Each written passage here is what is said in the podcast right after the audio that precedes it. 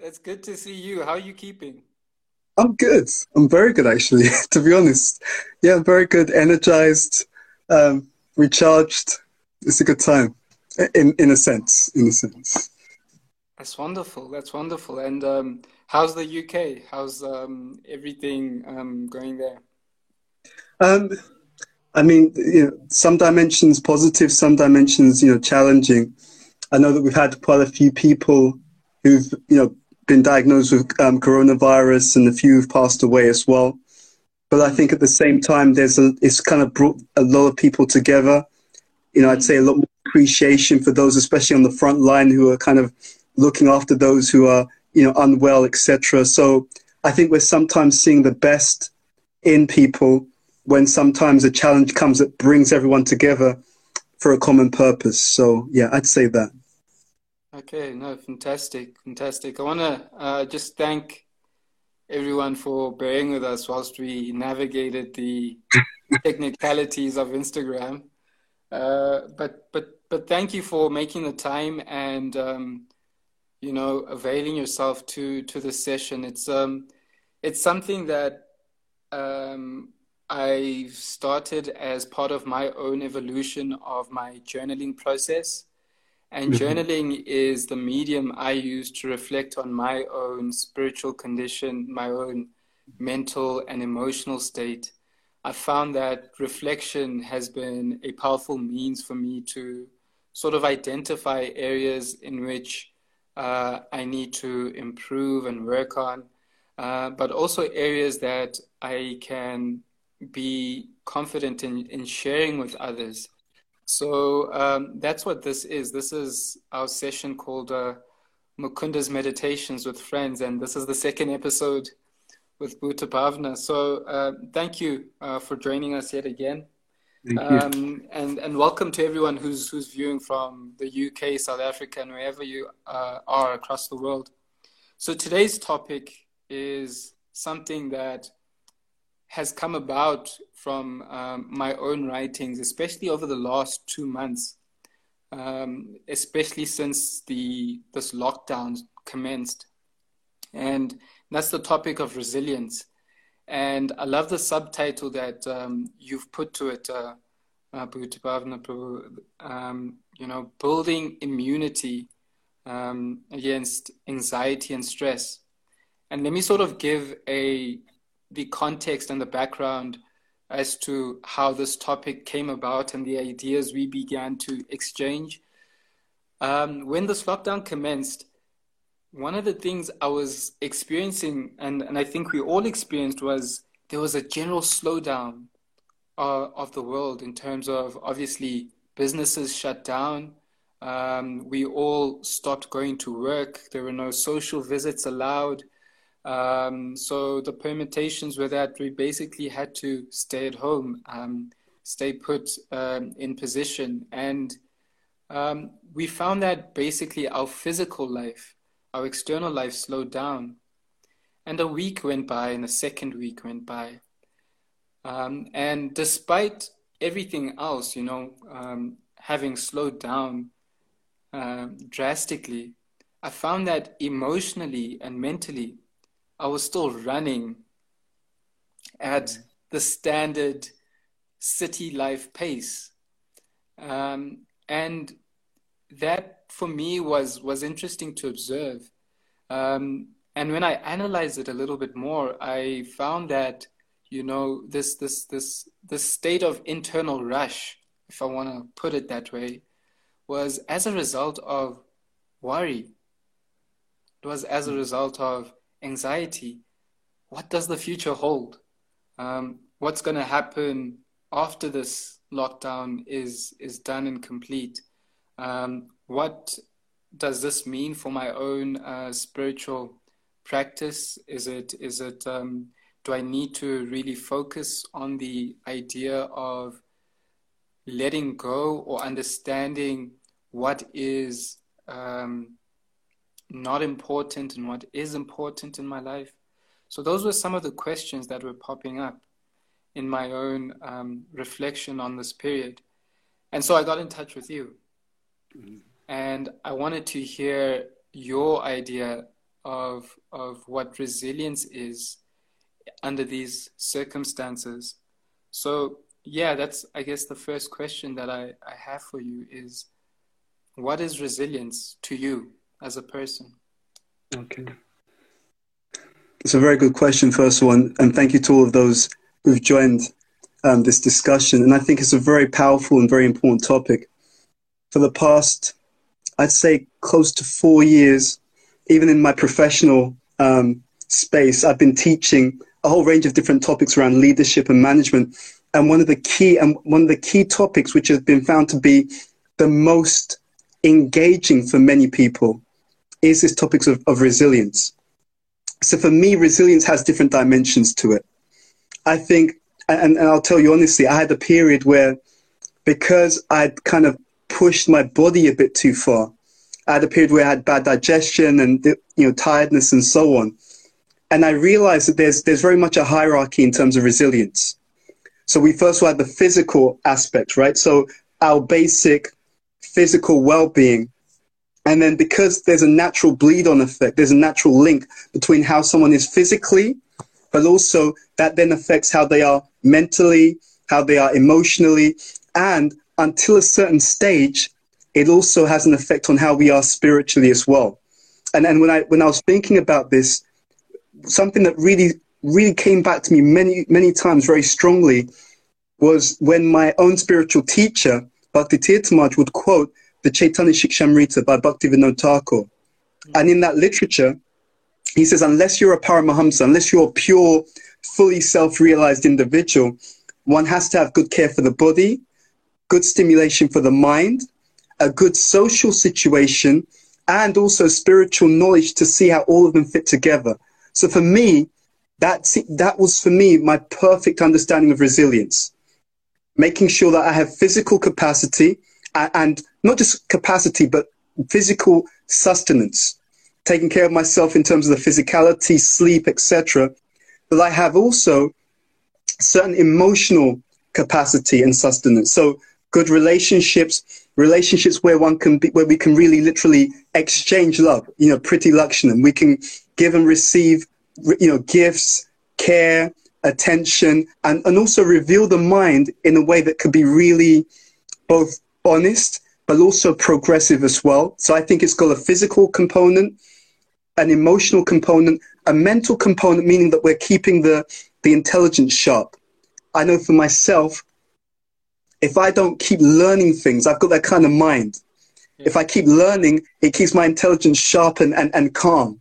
But if I don't have something to nourish my intelligence, my mind goes a bit like, what the hell's going on here? So that's also an aspect. And then, of course, that all culminates in and it's led by that spiritual component. You know, for me, that the, the practice of chanting the names of God, that, that connected time with Krishna in, in the form of direct devotional practices, for me, those four dimensions all together provide a holistic understanding of what it means to be resilient. Hmm. It's it's uh, interesting that you've pointed out that uh, it's a holistic approach.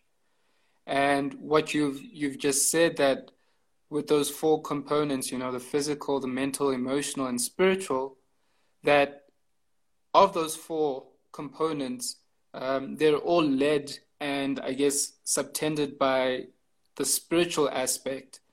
And I am all for as as someone who practices bhakti yoga uh, or the you know the process of self-realization through love and devotion um, I, am someone who's very keen on translating um, spirituality into our practical everyday life. I'm, I'm totally not a person who's about like abstract spirituality because um, at the end of the day that means nothing. Um, what we need is is is practical spiritual tools. So so what are some of those like tools that that you use, um, and what do you mean by uh, when you say that um, those components are led and subtended by your spiritual practice? What what are what are you doing in your everyday life? So there's a few things. I mean, to be honest, I'm finding this period to be an extraordinary time of of insight and realization. And, and some of the things I'm really seeing are, are moving the dial in, in the right direction are as follows. So some of the things I practically do. So I'll have like a like a um, a schedule in the day. Okay, so scientists have also found that practically when you have a clear understanding of what you're going to be doing on a given day, and when those activities are connected or aligned with a longer term purpose, then every time we move forward in a particular direction, every time we tick something off that list, it actually invokes positive emotions. So going back to these four dimensions, the um, the sense of emotionality isn't just the exchange between people who are like-minded, who who get each other, right, who have mutual interest and understanding, but it's also that progressive emotion that's that's achieved when we move a step closer to, in, and in our case, for example, the, the goals of bhakti yoga. So when we talk about something being very practical, for me, what I'm seeing in my own life is that actually more and more the practice of bhakti yoga, the idea of spirituality, it's actually a foundation even for the well-being of the physical self, the well-being mentally, the well-being emotionally, and it leads forward to a greater sense of spiritual nourishment and understanding. So let's give a very simple example. So one of the literatures, well, I'm very much into reading and studying and so on. But like you, which I, I very much appreciated, one of the things I see often is a mistake for people who are on a path of, of deeper self development is that there isn't that time to integrate what they've read and heard. Hmm. So, one of the things I've been doing for decades now, actually, and I got this also from my own mentor, was writing. So, I would write to my mentor, you know, and, and to his mentor, and we I'd write. Not only will I hear, let's say, in a in, in a, in a spiritual dialogue or class, but I'd also speak about or write about what were my reflections on what I've heard. Hmm. Okay. What do I understand by what I heard? What was interesting or what resonated? And how would I take that understanding? And to your point, how would I make it real? How would I apply it practically in my day to day life? And what I found is by doing that, it translated the, the, the abstract sometimes into something which was much more applicable and usable. And that for me has been one of the key things that helped me to really keep my intelligence sharp, but in a spiritual sense, meaning that my intelligence becomes sharper because I'm thinking about wisdom to the extent that it starts to become more and more a part of my day to day mode of operation. Wow. Another thing, another thing I've been doing is like, you know, regular exercise, right? Making sure that the physical health is there because if, although they are all culminating in the higher understanding, if my physical health isn't, isn't there, it makes everything else more difficult. You know, so they all have their role to play, but the physical acts as a foundation because it gives us a capacity of energy that we can then use for the for the mental, for the emotional, and for the direct spiritual practices, which help to give peace of mind. And for me, it helps me to feel a sense of clarity, a sense of fulfillment, because I feel like I feel more internally content mm. and therefore also a sense of connection, not only with the Supreme, but with everyone else that I interact with. That's how I've practically been trying to apply it. That's, that's amazing. And the reason I, I say that's amazing is because you've identified something and put it into words uh, something I've been doing for, for a while, and uh, I've never necessarily attributed words to it, but the power of reflection in resilience. Absolutely. Um, I'm, I'm someone who's been um, journaling for more than a decade and a half, mm-hmm. almost every single day and and literally uh, and I, am so happy to to hear and the connections I'm making with a lot of the um, the friends that I'm interviewing here is uh, we're tied by the common thread of of of writing down our spiritual experiences. Mm-hmm. And um, one thing I've I've picked up from from my process of of journaling and and reflection is that it's it's given me the opportunity to, like you say, pause and allow what I am absorbing to sink in. Yeah, absolutely. And and when that becomes a a norm in your life, um, the idea of constant reflection, you begin to apply spiritual principles in everyday life. You make them, as you're saying, real. So mm-hmm. I, I, thought that was such a fantastic point that, that you made the, the power of reflection in resilience. Mm-hmm. So, so let's take two steps back. Okay, mm-hmm. you you've you sort of like given us um, your your process of resilience. You you sort of defined it as as these four components led by spiritual practice, and of course encompassing the other aspects, making sure that you have a physical regime, making sure you there's there's there's mental health by by keeping sharp, and and making sure there's there's emotional health by um, having good relationships and so on. So let's take two steps back and and ask ourselves and put ourselves in the shoes of someone who um, is yet to learn and pick up some of these tools that you're speaking about. And I want to ask you this question Why is it that we worry about the future? Um, why do we have anxiety about um, the time that has yet to come? I think there's a number of reasons, and they're different for different people. So the future can mean different things to different people. But I think that some of the common reasons why we worry about the future is because we're not so confident about the present. And in many cases, we may have had maybe some challenging experiences in the past. So it's interesting. I, I was um, I was reflecting on one leader, very powerful, very strong leader, you know, globally recognized and um, and admired. And I, I was looking at his attitude to the future, and I was making a comparison. And what I saw was this leader did not have anywhere near the same anxiety about the future that many other people have.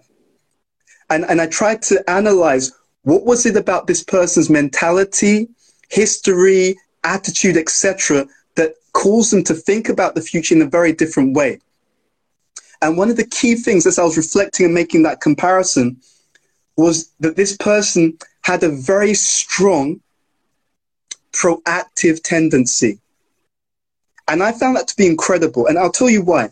Because in my decades or so study of leadership and so on, looking at it from a very Eastern tradition because I'll be honest, I find that in that tradition, there's such extraordinary, potent, and profound gems of wisdom, which are also very simple. We sometimes call these sutras, that you have a, a short statement, but when you unpack it, it's full of wisdom. And one that I came across many years ago, and this very much relates to your question, was fate follows action. Right? and, and, and it, it meant a lot to me because okay we could talk about fate meaning the future okay so for most people we never know fully what the future holds but what i saw was an individual or individuals who have that mentality that the future will be largely shaped by my proactive and wise initiative those people had a greater locus of control because instead of thinking that the future was something that happened to them, they had the mentality was that the future was something that they design or at least co-create. I was making some notes on this last night. And it's because I just constantly nowadays, there's a huge abundance of kind of insights and ideas which keep coming. And I, and, and I, have, I realized that that statement had, a, had a, a last section to it. So the statement was fate follows action, but when but then I thought to myself, okay, but what does action follow? Hmm. Okay, so fate or our destiny follows action. That means the way I act is going to determine my future. Okay, but what leads to the way I act? And I came to the conclusion that there are two things which affect my action. Number one is consciousness or attitude, and the second one is wisdom or knowledge. So I, I saw that the beginning of the entire of the entire chain, the, the drivers was the attitude. So there's an, an emotional aspect and the quality of the knowledge that I'm applying, which is like a, an intellectual, or for us, we'd say a spiritually informed aspect. When these two things come together and, and they inform my action, then the action will inform my destiny. And it really struck me. And I started to, to review periods in my own life where I had been proactive, but not just proactive, because many people are proactive. Many people are recklessly proactive. But I saw that the real powerful thing was being proactive on the basis of knowledge, good knowledge, good insight, and along with that, having the right attitude. Because I can even be, I can, I can have good knowledge, but a reckless attitude. And that will still lead to a bad outcome in, in the long term. Mm. So that's what I saw. And I saw that that meant that I had the ability to literally focus on what I can't control, or I could focus on what is within my power. Yeah. You know, and this is this really made a big difference to me. And I think that's that's the secret behind it. Many people are therefore afraid of the future because they do not fully embrace their power to shape it. And they do not also fully embrace their connections with those people who can help them to make the decisions which will be wise now and which will therefore play out as positive outcomes in the future. Mm. Mm. That's so uh, powerful. The um, idea of, and you mentioned it right at the end, is you know we have like this this this um, I guess an artificial uh, sense of of thinking that we have control over so many aspects of uh, material existence that are really outside of our control. And that, that propensity to, to keep on driving the idea or the attitude that I can control this, I can control this person, I can control this set of events, I can control this outcome, uh, is is leads one to the state of anxiety because there's a realization that dawns upon you that actually I'm not in control of these things. It's unrealistic. So, it's completely unrealistic. Yeah. So, you know, you also mentioned something that that was so pivotal. I thought, and and this is part of why I just I love picking your brain. Um, you said part of the reason why we feel so unsettled about the future is because we're unsettled within the present moment. Absolutely. So, how how do we become more mindful of our present state of being, and how do we come do we become more content in the present? It's a really good question. I think that there are a few drivers, and I think that one of the things that we have to be very honest about is that this that that journey, that evolution of being more content in the in the present moment, it's not something that happens overnight, right? It's something that we have to. It's an art, and it's a it's a journey that we have to actually work on. We have to craft and, and construct our our inner contentment. And I think that the real thing that happens if people are being honest with themselves is that, to your point, we spend so much time and energy trying to control things externally. But what I've seen in my own life is that if we if we took even a fraction of that time and energy and we really focused in on ourselves, then we could actually raise our own level of conscious and consciousness and conscious awareness. And for me, what I've seen in my own journey is it is tremendously powerful. You see, the thing is, there's two sides. One is that, yes, there are some variables that we can try to control, okay? But those variables lie very much within our own behaviors. So there is a locus of control. Otherwise, we wouldn't have free will. Free will means that you have the ability to make choices, to make decisions, and to not just be on the, to not just be on what I call the victim spectrum. The victim spectrum is that life is happening to me. Destiny is happening to me. Okay, definitely there'll be some things which come into our life space that we can't fully control. But if I work on myself and my consciousness, both in terms of elevating my understanding and making healthy choices about who I associate with and how I do that, I can still do a tremendous amount to move into that space of contentment. I was um, I was putting together some notes for a seminar, and and it was interesting. I, I woke up that morning, so I was thinking about it the night before. I woke up in the morning and I had some really powerful ideas, which very much related to this. And I was imagining explaining in the seminar that the way that the way that consumerism works, right? Because now we have this ecological crisis and so many things, and people are very concerned. And what I was saying is that, that oftentimes people are just being told we're going to have to reduce our consumption.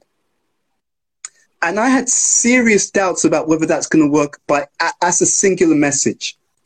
And the reason why I had, that, had doubts is it, it triggered something in me. I thought to myself, no, we as a humanity, we're making the same mistake again. What is that mistake? We're dealing with things on a superficial level without looking at the underlying cause. So when people are, are heavily into consumption, whether it's binging on movies on Netflix, whether it's binging on food, the question is, why are they doing it? Mm. Right? People can just say it's good, it's bad. But the question is, why are people doing it? And back to your point, it's about the need for contentment. Mm. And so the solution is that we need to have a practice, behaviors, lifestyles that generate such a deep quality of contentment inside that they automatically have an effect upon regulating our external patterns of consumerism. Right? Because otherwise, if you just tell people stop doing things, but they don't feel fulfilled, then it creates a real problem. Some people repress that feeling. Some people, they'll repress it for a while, but it'll come up in, in some other negative ways. Some people, they'll just find ways to get around the rules. That happens in every sphere of life. So the key thing is a need for that contentment. For me, I found that there were key sources. Again, going back to a regular spiritual practice for, for about 30 years, even before I got into Bhakti Yoga, I was engaged in meditation. And it, I can't even lie to you, it, it, it gave me a profound sense of peace a profound sense of peace. And it really toned down what we call emotional reactivity. So we weren't, we weren't forced to react so easily or so negatively to the things that other people would easily be disturbed by. So I think one aspect is a spiritual practice a with, with regularity, not just something that you do every now and then, but something that comes with regularity. And along with that, two other things. One is cultivating wisdom. Because although we can't control everything that happens to us, if I live my life in cultivation of wisdom, real wisdom, the kind of wisdom that we get from books such as the Bhagavad Gita, then what it does is when those challenging experiences do come, I already have a map. I already have a map that's in my mind as to how I navigate those uncertainties. So it's, for me, it's a direct and consistent spiritual practice. One, the cultivation of wisdom, so I know how to deal with the challenges as they come to me. And three, and these, this is all, also important, the association of other people who are also cultivating that same type of, of wisdom and spiritual pursuit. And, that, and the reason for that is because when I forget or when I slip, they remind me, no, remember, this is how we can see this. It's, they remind me about how to see and how to process those different situations and challenges in a way that's in accordance with higher understanding, mm. right? Because all of us, we have an intellectual, we have an emotional side too. And, and it's easy to know one thing, but when push comes to shove, when we're in the heat of the, of the issue or the challenge, it's easy to forget what we really know and react in, on, on the basis of a, of a sentiment, of a feeling, of an impulse, and that can lead to very serious difficulties later on. So again, it comes back to the same thing. Those three elements for me help me to get a sense of emotional contentment, wisdom, and a sense of inner fulfillment, which meant that I can literally carry that to whatever situation that I'm in and deal those situations in a more optimal way. Jeez. Um, I've just finished an article that um, I was writing for a local publication uh, that we have in South Africa, and it was it's entitled uh, "A Stranger to Myself," and it it was on this very topic that we're speaking about. One thing that this uh, lockdown period has brought out very um, starkly um, to us is that we've become so disconnected with ourselves. Um, yes. We've become strangers to ourselves, basic, uh, to, to ourselves, basically.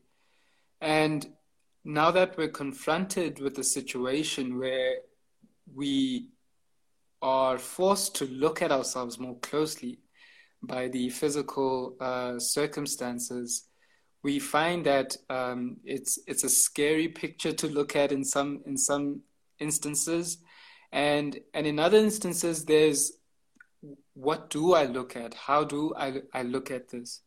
And you know these questions on the self, um, these spiritual questions about contentment, as you've raised, are, are questions that are asked in many uh, Vedic texts and many Vedic literatures. And you and I are, are like you've, you've pointed out, you're, you're a person who loves reading, and uh, I'm a I'm a lover of books in general, and particularly books on on Bhakti Yoga. And uh, many of my friends who are here on this call will know that um, I constantly uh, speak about uh, Bhagavatam. Mm-hmm. Uh, and I ask everyone this question. So uh, I'm going to ask you this question. Uh, for those who don't know Bhagavatam, for those who are joining us for the first time, Bhagavatam is this is a copy of one of the volumes. It's a 12 volume book of this ancient wisdom of Bhakti Yoga, the science of self realization.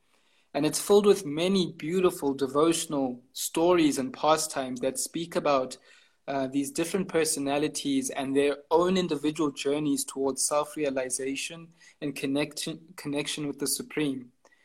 And I found a lot of solace in reflecting on the lives of these persons within this book, Bhagavatam. Um, I found a lot of um, um, good cautionary tales as well about how to operate within within this world. I want to ask you, um, and this is the Bhagavatam section of, of our discussion. What's your favorite Bhagavatam pastime, and why? How has it affected you as a person and affected your life?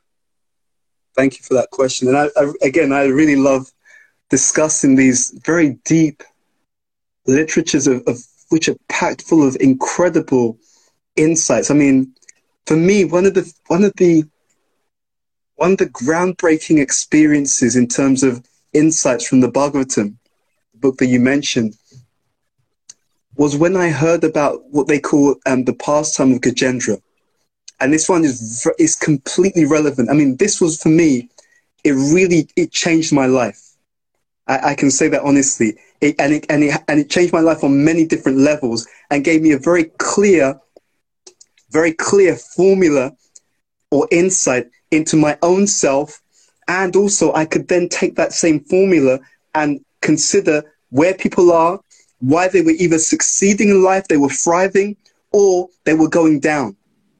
And so, what happened in this particular pastime called Gajendra Moksha, you had you know, a pastime where there was an elephant and he was actually fighting in the water with a, a crocodile. And, what was really interesting about the pastime was because, as in the narrative, it was explained that the elephant was far stronger than the crocodile, far stronger, but he was losing the battle. And what was so what left such a deep impact in my heart was the explanation as to why. And in the Bhagavatam, in that eighth canto, it was explained that although the elephant was stronger than the crocodile, the elephant was badly positioned. Okay, so the elephant was in the water and therefore it was explained that the elephant wasn't getting any physical um, physical nourishment, any emotional, mental nourishment, etc. So he was he was a stronger creature, but his strength was going down. Then you had the opposite. The crocodile in the water was a weaker creature than the elephant, but because the crocodile was in its natural environment, as weak as it was relative to the elephant, its strength was going up. And what that taught me was that for all of us, we're not just a product of, of our capabilities. People get that wrong. And there's a lot that goes on in the self help industry where people talk about their strengths and capabilities. But it brought out another point. And this is a similar point that's brought out in the Bhagavad Gita as well. And that is that people are at their best when the character or nature of the person is aligned with a supportive environment. You know? And, and I saw that. So it, it gave me a dynamic model of potential. So potential isn't just the capability someone has, but it's whatever they have plus whether the, that orientation or that capability is increasing because the environment is supporting it or whether it's decreasing because the environment is draining the particular individual. Now, for that, that understanding, we could use environment as a metaphor. It could be your your association, the circle of people you're hanging around. So you're a very good person, but everyone who's around you is negative. So they're draining your batteries. It could be that the environment is you're, you're badly situated in terms of your health. It, it could be environment means you're badly situated in terms of the, the kind of work that you're doing. But it, it gave me a very dynamic model because what, what I took from it is that the individual plus the effect of the environment equals their behavior and potential. And that for me, it really said something. And what it taught me is that I, I realized, I thought, okay, I get it now. That means that if I want to be of service to humanity and also to, to raise myself in, in, in bhakti yoga, as much as possible, because it's not always, you know, nothing's black and white.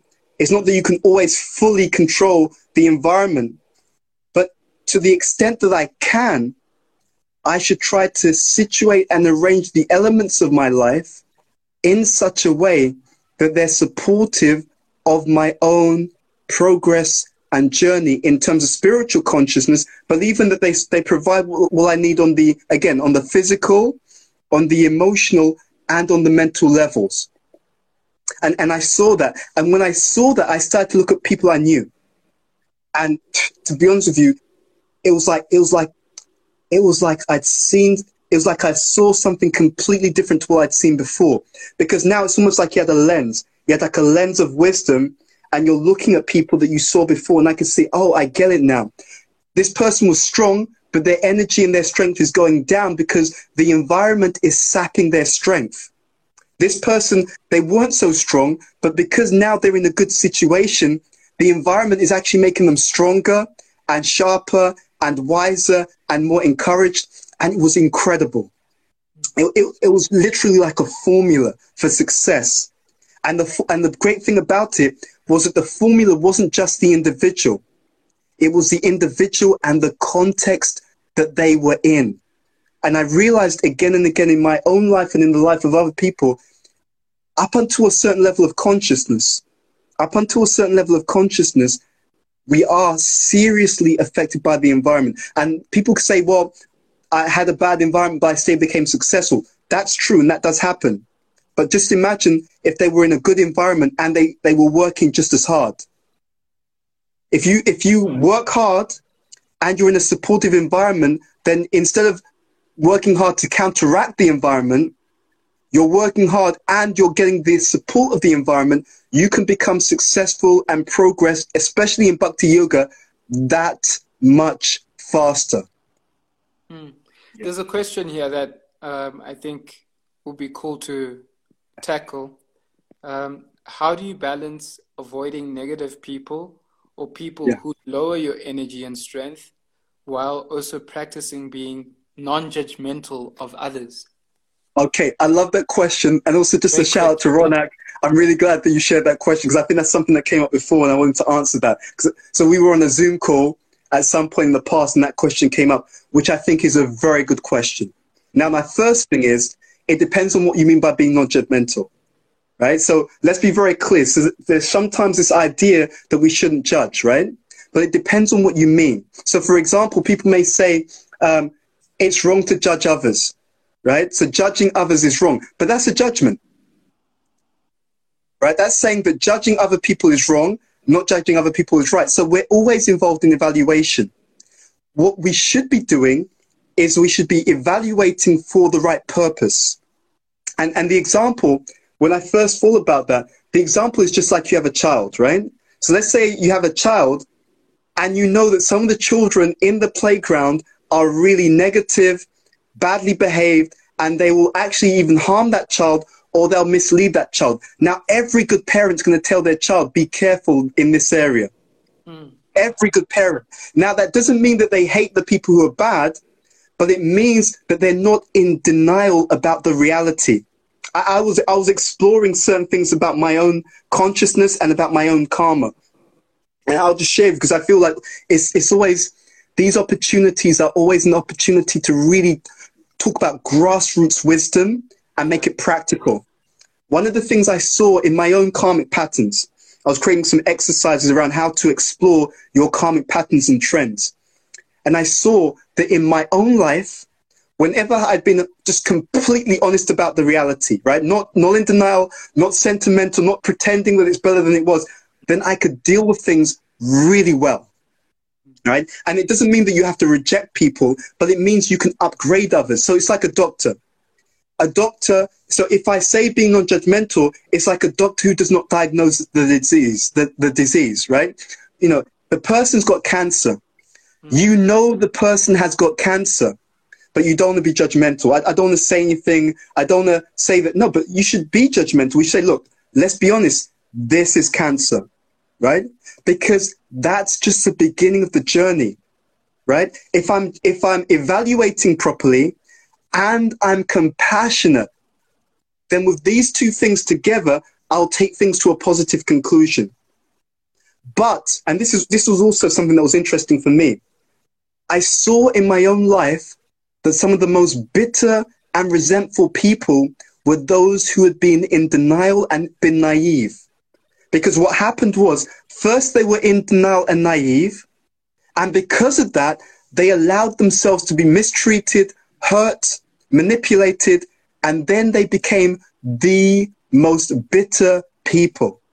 So when I thought about it all, I realized that Bhagavad Gita and, and the teachings of Bhagavad Gita were really on point, and that is truthfulness. So truthfulness means just what is the reality, right? Let's not be in denial. Let's not be about the bush. Let's not pretend. So if someone's stealing from you, we don't pretend that they're not stealing. We don't say, oh, we're not judgmental. It's like, no, they are stealing. Now, that doesn't mean we hate the person, but now that we understand the reality, now that we can deal with that reality in the correct way. So if someone is self-centered, don't, let's not pretend that they're selfless. Let's understand, okay, this is how they are. It's not good, right? And we don't hate them for it because we recognize it's a conditioning that they have. But if I don't understand the starting point, mm. I'm in trouble. It was interesting. One of the um, great teachers of bhakti yoga, he said we love we love the we love the good person, right? The the, the humble sage. We also love the lion, but we do not go near the lion or put our head in the lion's mouth. Right? That for me is what it means to be judgmental in a healthy way. I recognize the reality of the situation, and then having recognized the actual truth. I can deal with those situations for a compassionate outcome. Yeah. That that that really for me is the essence of it all. Fantastic. I, I really love what you've just um, shared with us, and I just want to you know share with with everyone who's who's watching is this is the the power of the wisdom contained in in spiritual literature. Um, so often we we think of reading and and engaging actively with with with spiritual literature as like some sort of dry philosophical and mechanical thing. But it's it's a living thing. It's very dynamic and it has such positive impact in our life as has been shared and exhibited by by what Boot has just shared with us.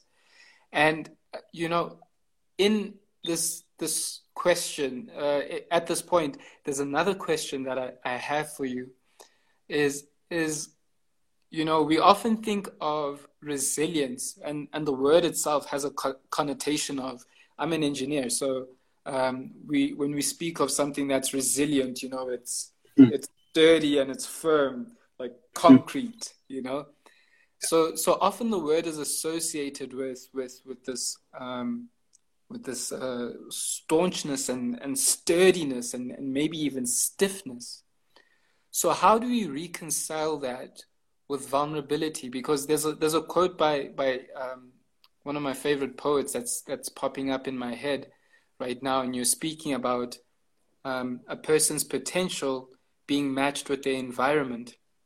He says that um, to love uh, at all is to be vulnerable. So we can't really grow in love. We can't grow ourselves, we can't uh, love ourselves and let alone love others if there isn't a sense of vulnerability because vulnerability exposes our truest nature. Okay. And when we look at our environment, and in, in particular, when I'm speaking about environment in this sense, looking at our relationships, okay, how do we um, become vulnerable within resilience. Beautiful question. It's sort of like a, a strange dichotomy, but but but I think it's important because those relationships in our time of need, we need people around us when we're not strong to be strong for us. So how Beautiful. do we become vulnerable within resilience? So again, thank you for such an incredible question. So in the beginning of this year, before obviously the whole coronavirus thing began, so this was in January, we were visiting a very beautiful place. It's an eco village in India, in Mumbai, called the Govardhan Eco Village. And we got to speak to one of the, or the, the, the leader who inspired the entire project. His name is Radhanath Swami. And um, in our group, one of the ladies in our group, because there's a whole group of us from all over the world, she asked him a question. And she said that, she said, Maharaj, you know, Radhanath Swami, you know, how do I understand the difference between being compassionate and being sentimental? And he said something which very much relates to what you're saying. He said that real compassion is based upon, and the Sanskrit word is vikshepa, which means um, discrimination or wisdom, judgment. And so he went on to touch upon this, and it very much relates to what you're, what you're saying about resilience and about vulnerability. Yes, every single one of us, if we're going to be actually resilient to the, to, the, to the greatest capacity that we can, we have to let people in. We have to be open hearted. We have to be vulnerable.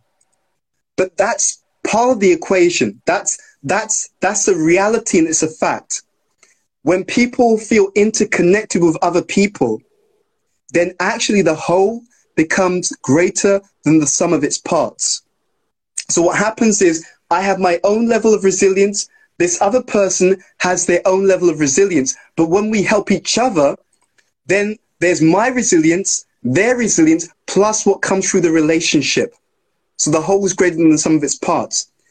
But, and, and I've had this discussion with many people, the last step, and this is often forgotten by many people, especially on the spiritual path, is this wisdom to evaluate who to be vulnerable with. Mm. You see? So again, back to this analogy.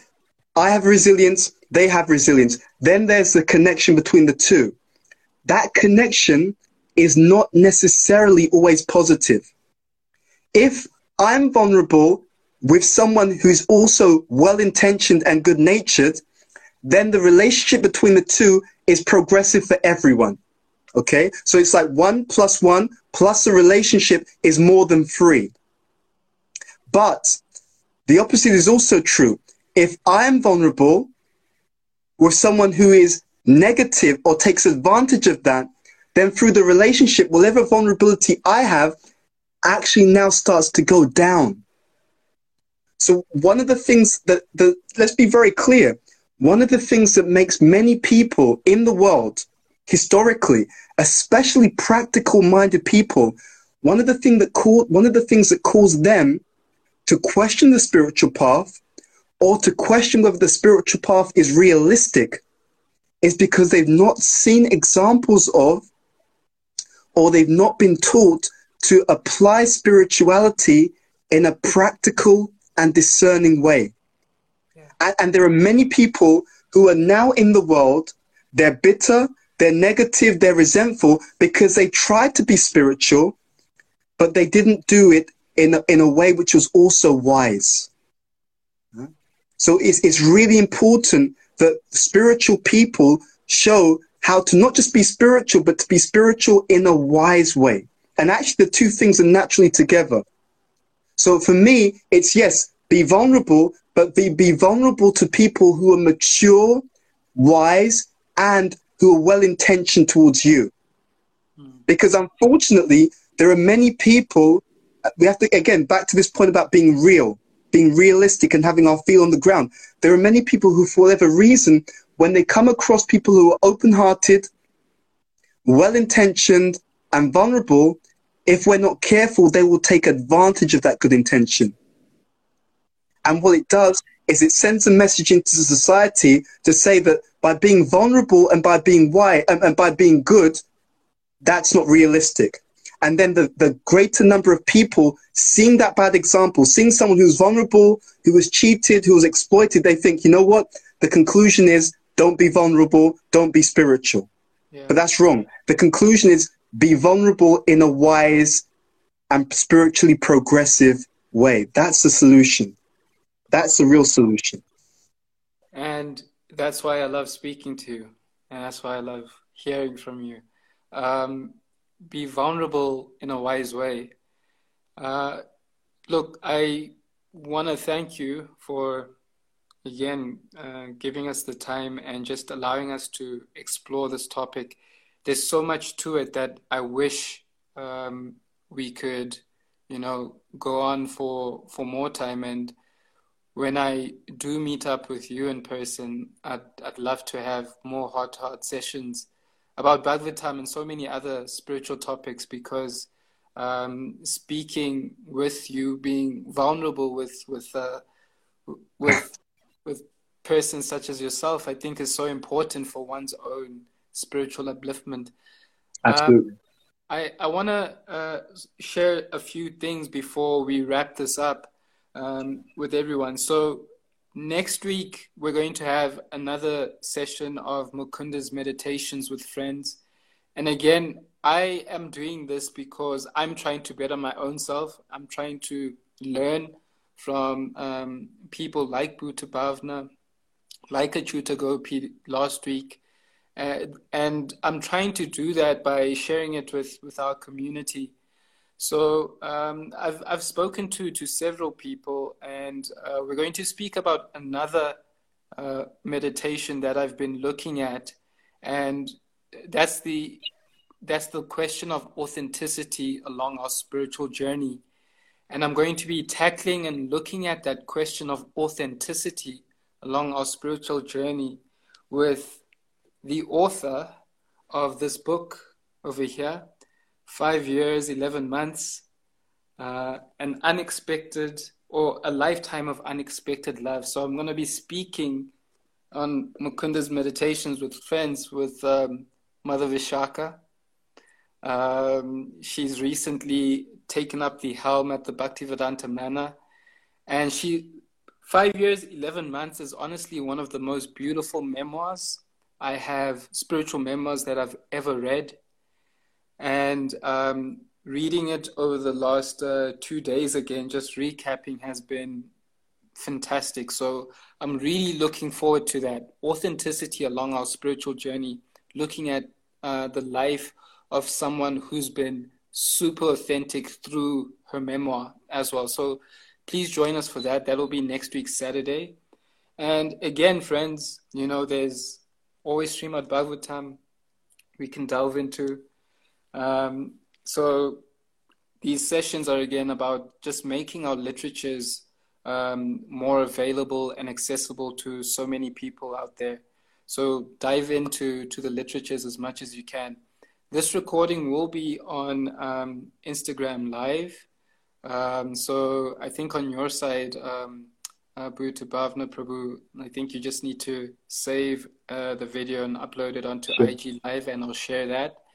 And um, and I've also, because I've received numerous requests for uh, last week's session, that will be uploaded onto IG Live, but we're also making them available uh, as podcasts. So um, this recording, along with last week's recordings and, and all future recordings, will be available on Apple Podcasts and Spotify soon. So um, do look out for that. We'll, we'll let everyone know um, how to get access to that as soon as that's available. Um, yeah, I wish we had more time.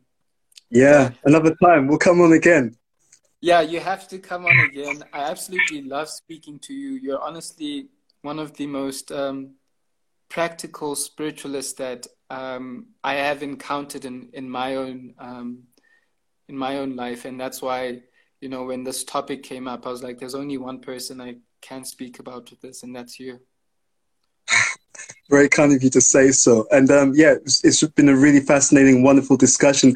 I always love speaking to yourself and, and so many others who are very deep and also very sincere, but also very wise. And I think that's what we need in modern society the coming together of all of these different, different ingredients to make it spirituality, to bring out the real quality of it, the, the joyfulness, the wisdom, the dynamism, and the practicality as, as we hopefully trying to do today.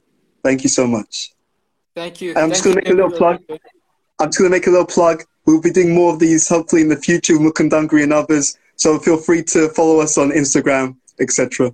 yes, um, Edinoba at Edinoba. Uh, please follow, and um, if you haven't followed me as well, uh, at underscore Mukundangri, and we'll be doing more Mukunda's uh, meditations with friends, and um, I'm sure Bhuta Bhavna Prabhu, his content is always, you know, amazing. So please do follow him. Learning. We're just learning, just learning. Thank you so much. Thank you to everyone. Thank you. And um, yeah, we'll catch up soon. Take care. Thank you. Okay. Haribol. Bye. Haribol.